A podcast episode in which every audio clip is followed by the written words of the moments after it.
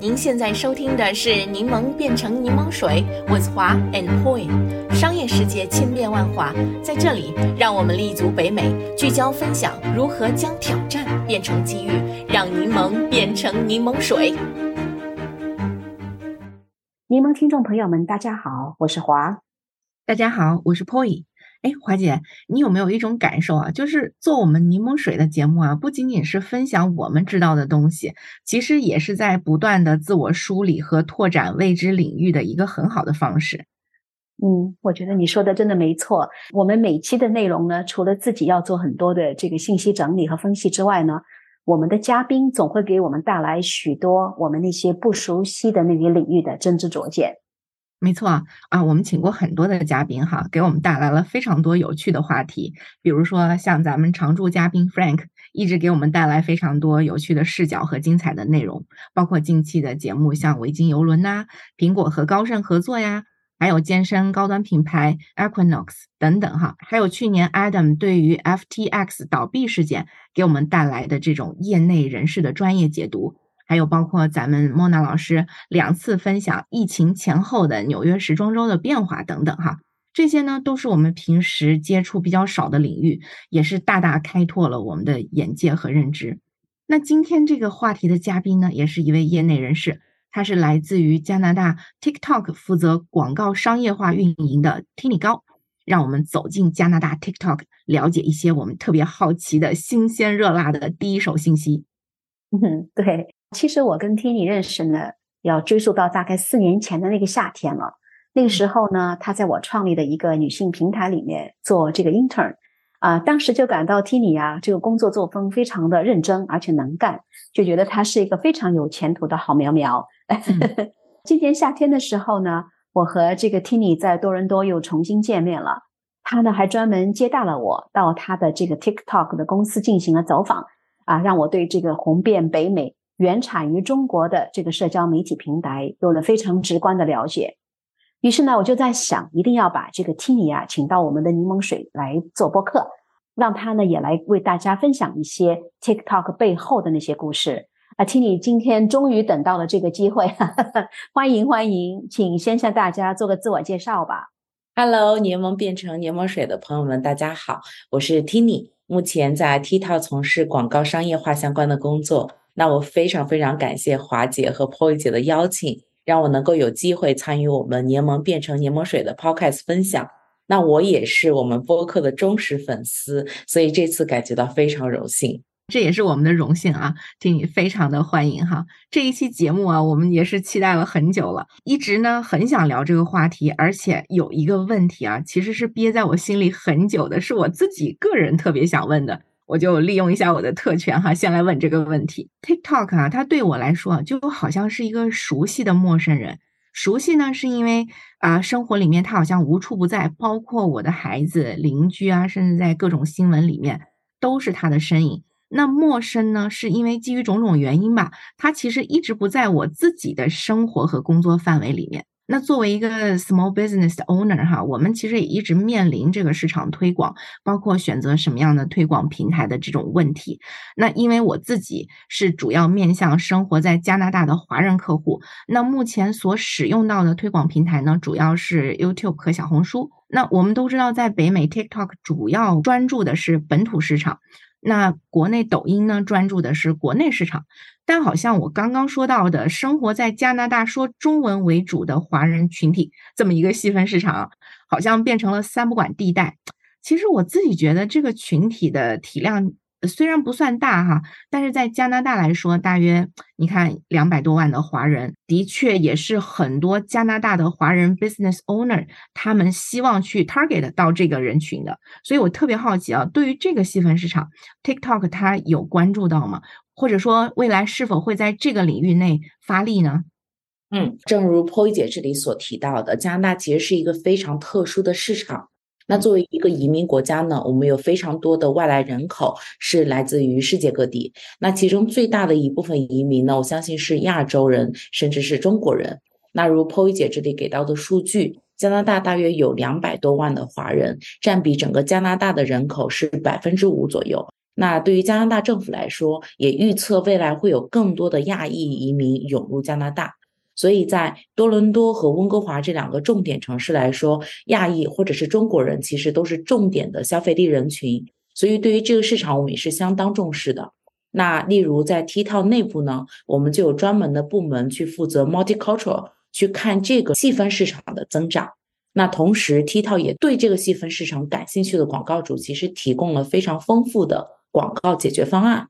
比如说，可以根据你自己的 target audience，利用 T 套所提供的特定的语言的定向，或者是 interest targeting，去在 t t o k 上面找到你 potential 的 customer。再其次，我们可以利用特定的广告语言的广告内容，让系统帮助你去精准的找到特定的人群。所以这里回复 POY 姐的问题，我们是否有关注到？我相信这里所有的产品解决方案已经给出了答案。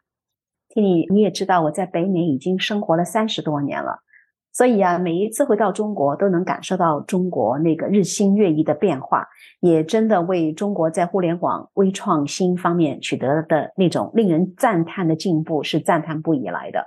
尤其呢是在一些日常生活中的啊那个 App。啊，用户体验啊，方便程度啊，做的真是太好了。那听你像你这样在中国抖音工作以后，后来又来到了这个北美的 TikTok 啊，以你的观察，中国抖音的这个发展是不是像一个标杆，超前发展了好几年，然后呢，TikTok 就可以把这些经验拿到北美来试用，还是说这是两个完全不同的市场，需要进行分别探索呢？那以我个人的观点来看，我认为抖音在国内的成功确实为 TikTok 在海外市场带来丰富的经验，比如说在产品层面的经验、内容方面的经验、技术方面的经验，以及宝贵的人才的沉淀。所以我这里非常认同我们华姐提到的，确实可以复制一些抖音的成功经验。但是我认为对于 TikTok 来说，这远远不够。首先，在市场层面，T 套面对的是全球市场，它已经覆盖了一百五十多个国家，三十九种语言。那每个市场的特性情况不同，所以抖音的单一市场的成功经验，并不足以让 T 套能够在海外也复制同样的成功。那第二呢，对于 T 套来说，我们所面对的情况更加多样和复杂。那每个新的市场的用户习惯和市场环境都不同。所以，TikTok 需要根据市场的需求去调整产品开发，或者是所侧重的业务重点。对于抖音来说，抖音电商在国内其实是发展的非常好。那这个是因为我们中国人本身在国内就通过淘宝或者微信等等这些 Super App 养成了利用一个 App 解决所有生活问题的习惯。但是对于海外的消费者来说，线下购物或者使用不同的 App 解决不同的生活需求，才是他们的日常习惯。所以，要养成用户在一个内容平台或者社交平台里实现从发现到购买这样的闭环的购买习惯，本身就不容易。所以，我认为这对于 TikTok 来说是一个非常好的机会，但同时也是一个新的挑战。第三呢，从产品层面上来说，由于抖音面对的是中国的单一的市场环境，而且中国的每个城市都有足够多的消费力，但是对于海外市场来说，特别是加拿大。我们主要的消费力可能就集中在几个发达城市，比如说多伦多或者温哥华。所以对于 TikTok 来说，我们的产品发展或者业务侧重的重点就和抖音会完全不同。所以我们会有非常多的新的挑战需要逐一应对。刚才挺有意思，你说到这个 Super App。我想这个 Elon Musk 是非常的嫉妒，对吧？啊，他的他就一直想用这个 Apps 把它变成这个 Super App。嗯，那他面对的挑战不仅仅是技术层面或者是产品层面，他面对的挑战其实是来自于整个市场习惯的挑战。是的，对对对，嗯。所以每一个市场它都由它独特的文化、消费习惯、价值取向等等因素所决定。那所有成功的全球化品牌都是在本地化方面做了相当多的努力的，即便是强势品牌如苹果啊、麦当劳等等哈。那如今 TikTok 在海外的发展可以说是势如破竹啊，让很多的真正的本土的平台都感到了巨大的压力。像我们之前也聊过，像 Instagram 的网红扶植计划，我感觉这两者之间有一些异曲同工之处哈。所以我很好奇啊，这些平台是不是和 TikTok 形成成了正面的竞争呢？你觉得对于 TikTok 来说，面对这些竞争者有哪些优势，又有哪些劣势呢？是的，我非常赞同。那就如啊，Poy 姐在这里所说的，TikTok 在短短几年内，其实它的发展可谓是势如破竹，席卷全球。那就如我们大家所知道的，TikTok 在全球的用户已经超过了十个 billion。那在每个国家的渗透率其实也是非常亮眼的。那就比如说我们在加拿大，整体的用户量级已经超过了十四点五个 million。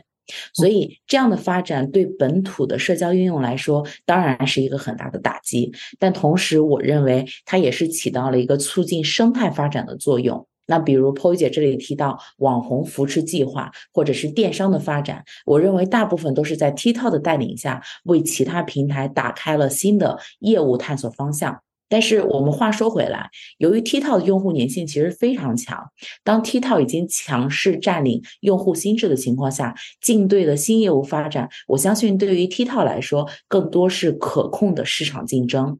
那同时，公司呢也投入了大量的资金到产品创新研发，那这样 TikTok 可以一直保持引领短视频和社交媒体领域的创新地位。那其次，我认为。TikTok 的优势还体现在平台强烈的社区感和互动性，带来了非常高的用户留存和忠诚度。那用户每天打开这个社交 App 的次数，可以媲美每天使用即时通讯软件的次数。所以，我认为这些优势对于 TikTok 来说都是竞对很难复制的护城河。不过呢，TikTok 其实也面临一些劣势。比如说，目前大家所知道的一些国家对于社交媒体平台的监管趋于严格，这可能对 TikTok 会产生业务上的影响和障碍。那总的来说呢，TikTok 在国际市场上表现出色，且在短时间内就完成了其他平台几十年的跨越。那外部的竞争对于 TikTok 的快速发展也带来了一定的促进作用，但仍然需要面对一系列我们目前所看到的竞争和挑战。嗯，的确如此。TikTok 在北美能够迅速的扎根，我觉得是因为它在这个全球化和本土化相连方面是取得了很大的成功的。那我们也知道，近几年呢，中国也有一些不少的这个优秀的企业和品牌都在海外打开了这个一片巨大的市场。比如我们这个节目之前分析过的那个 Shein。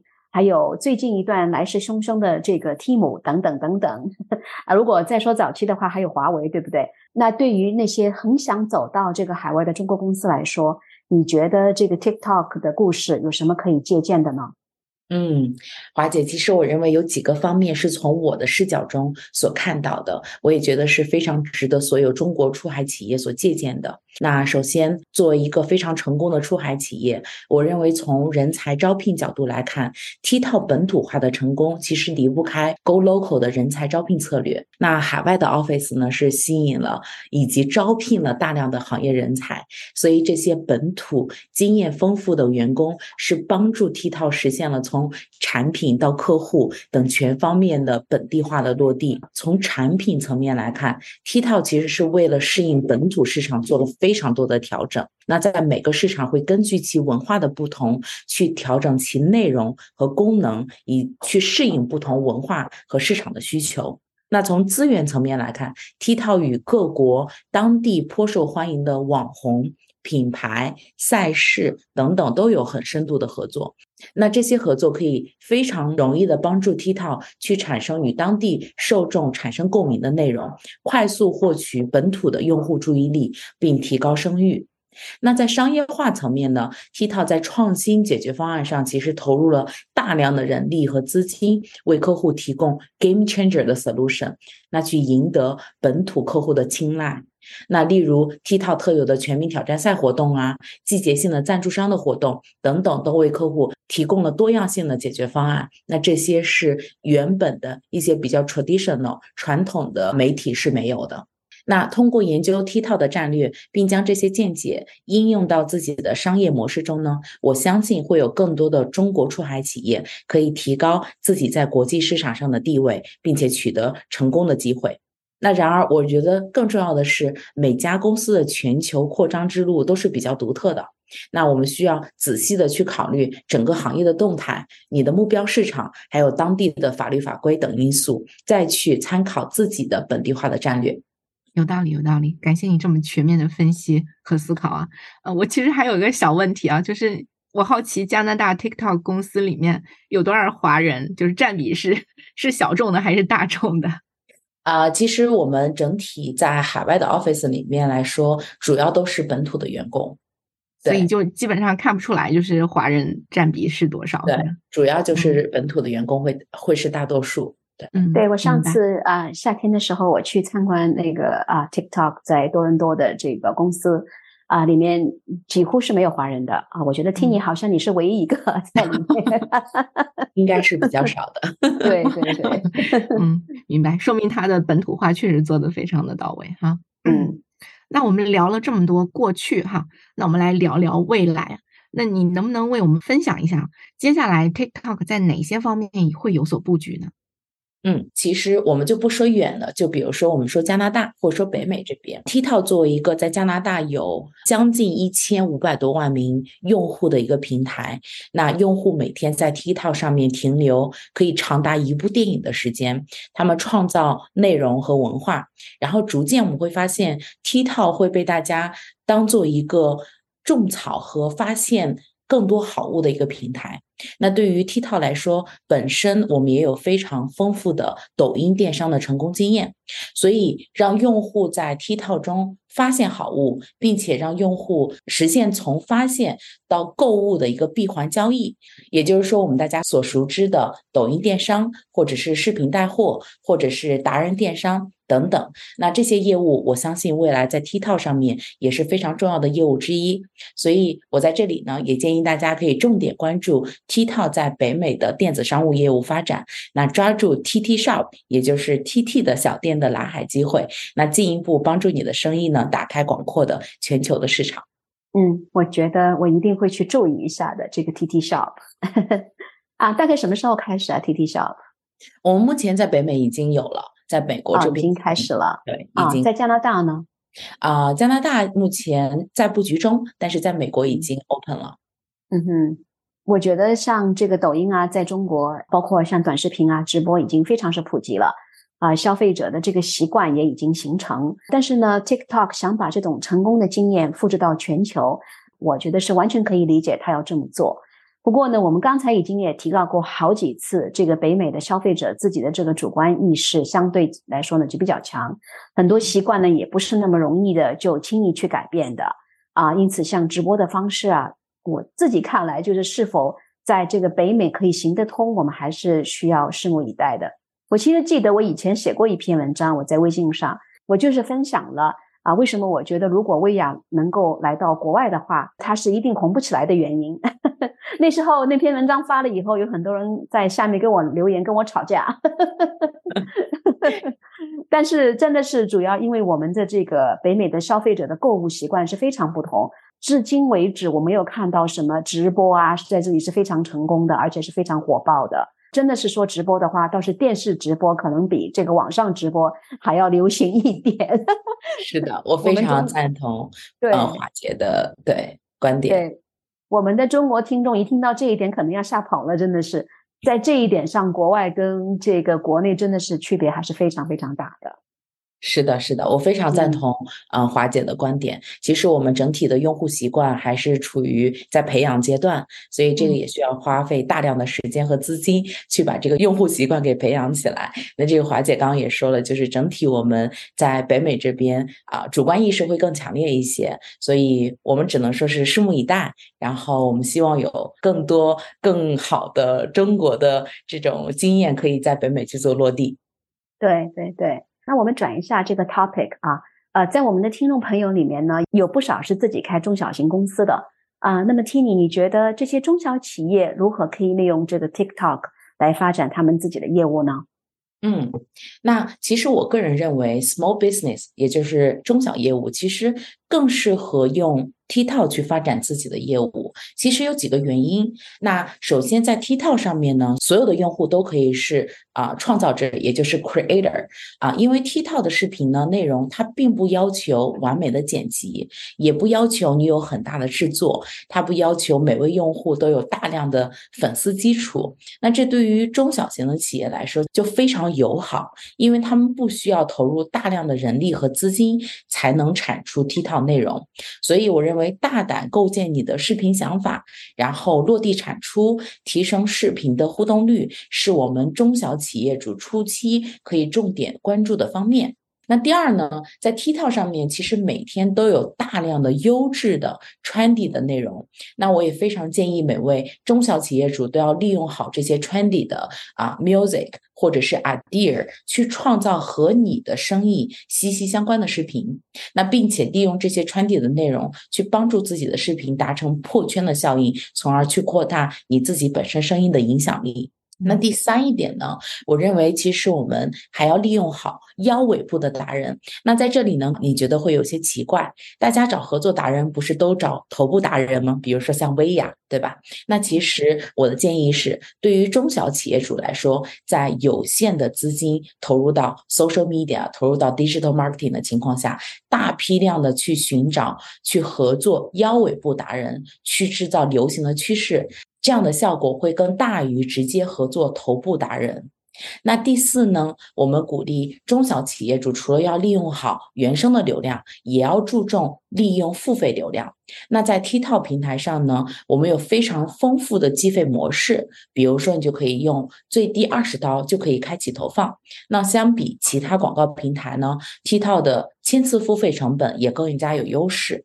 在一些国家，甚至整个千次付费的成本可以低于一刀。也就是说。在一刀的情况下，你就可以让一千个人看到你的广告。所以，我认为 TikTok 对于一些中小企业主来说是非常友好的一个平台，大胆的去尝试。谢谢听你，听你说完这些啊，我也在暗自想，应该赶紧把 TikTok 的推广提上议程了，赶紧提前抢占这波红利啊！嗯，另外我再想一个很多人都好奇的问题：如果我们的听众朋友们他们想成为 TikTok 的网红的话，根据你看到的这些案例故事啊，你有什么好的建议啊？说白了就是，如果想红，怎么才能红啊？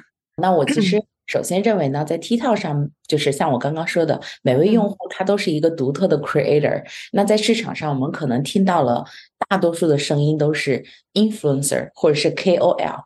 但是在 TikTok 上面呢，我们会更加愿意把这些用户去称为创作者，去创造他们的声音。所以在 TikTok 上面，每个人都是被 encourage，都是被鼓励去发出你自己的声音的，啊，都是欢迎每一位创作者去产出属于你的内容。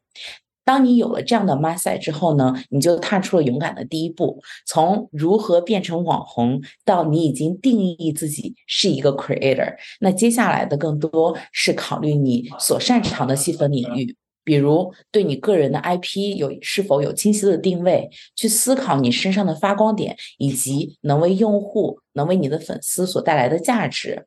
那第二呢，就是要去落地执行，去创造视频，去从做中学。那用一些辅助工具，比如说剪映啊，或者是利用一些热门的音乐、滤镜等等其他易上手的工具去产出你的视频。那第三呢，就是在我们的视频 post 了之后，去啊维护和你粉丝之间的互动，然后去提升整个视频的互动率，从而去增加系统推荐的机会。那第四呢，就是在视频啊发出后，利用 TT 的啊分析工具去分析你视频的受众群体，从而去帮助你优化下一个视频。那第五呢，要主动的去寻找与品牌合作的机会，利用品牌与你的合作，创建有更吸引力的赞助内容，从而吸引更多的品牌主动合作。所以最后我想说呢，无论在哪个平台上，想要成为一名成功的创作者，都需要我们对其保持 passionate 啊，都需要保持热情、付出努力，还有保持创造力，然后专注于为你的受众去提供价值。我相信其余的都会水到渠成。感谢这个 Tini，你今天为我们带来了非常完整和精彩的这个分享。作为一个中国人，TikTok 在全球取得的这个成绩。的确呢，是让我们非常非常的骄傲，如同跟那个虚印一样，TikTok 呢现在其实已经成为北美生活当中非常非常重要的一部分了，是应该说是一个非常响当当的品牌了。而且呢，已经很少有人去谈这是个一个来自中国的品牌，对不对？这就是一个品牌啊，所以我觉得能够做到这一点是很不容易的。所以呢，未来也期盼有更多来自这个国内的品牌在北美扎根，并且呢取得同样的巨大的这个经济效益。好了，今天的节目就到这里了。在结束今天这一期的节目之前呢，我们也想询问一下我们的听众朋友们，你们对今天的这个话题有何感想？欢迎大家呢到我们的网站上去留言。另外呢，我们也欢迎大家加入我们的 LinkedIn Community Page，和其他的这个播客听众朋友们一起学习探索更多的商业案例。谢谢大家的收听，我们下一期节目再见。再见，谢谢大家，再见。感谢收听我们这一期的内容，欢迎订阅我们的 Podcast 频道，搜索“柠檬变成柠檬水”。我们期待与你一起热爱学习、热爱思考、热爱品牌、热爱挑战。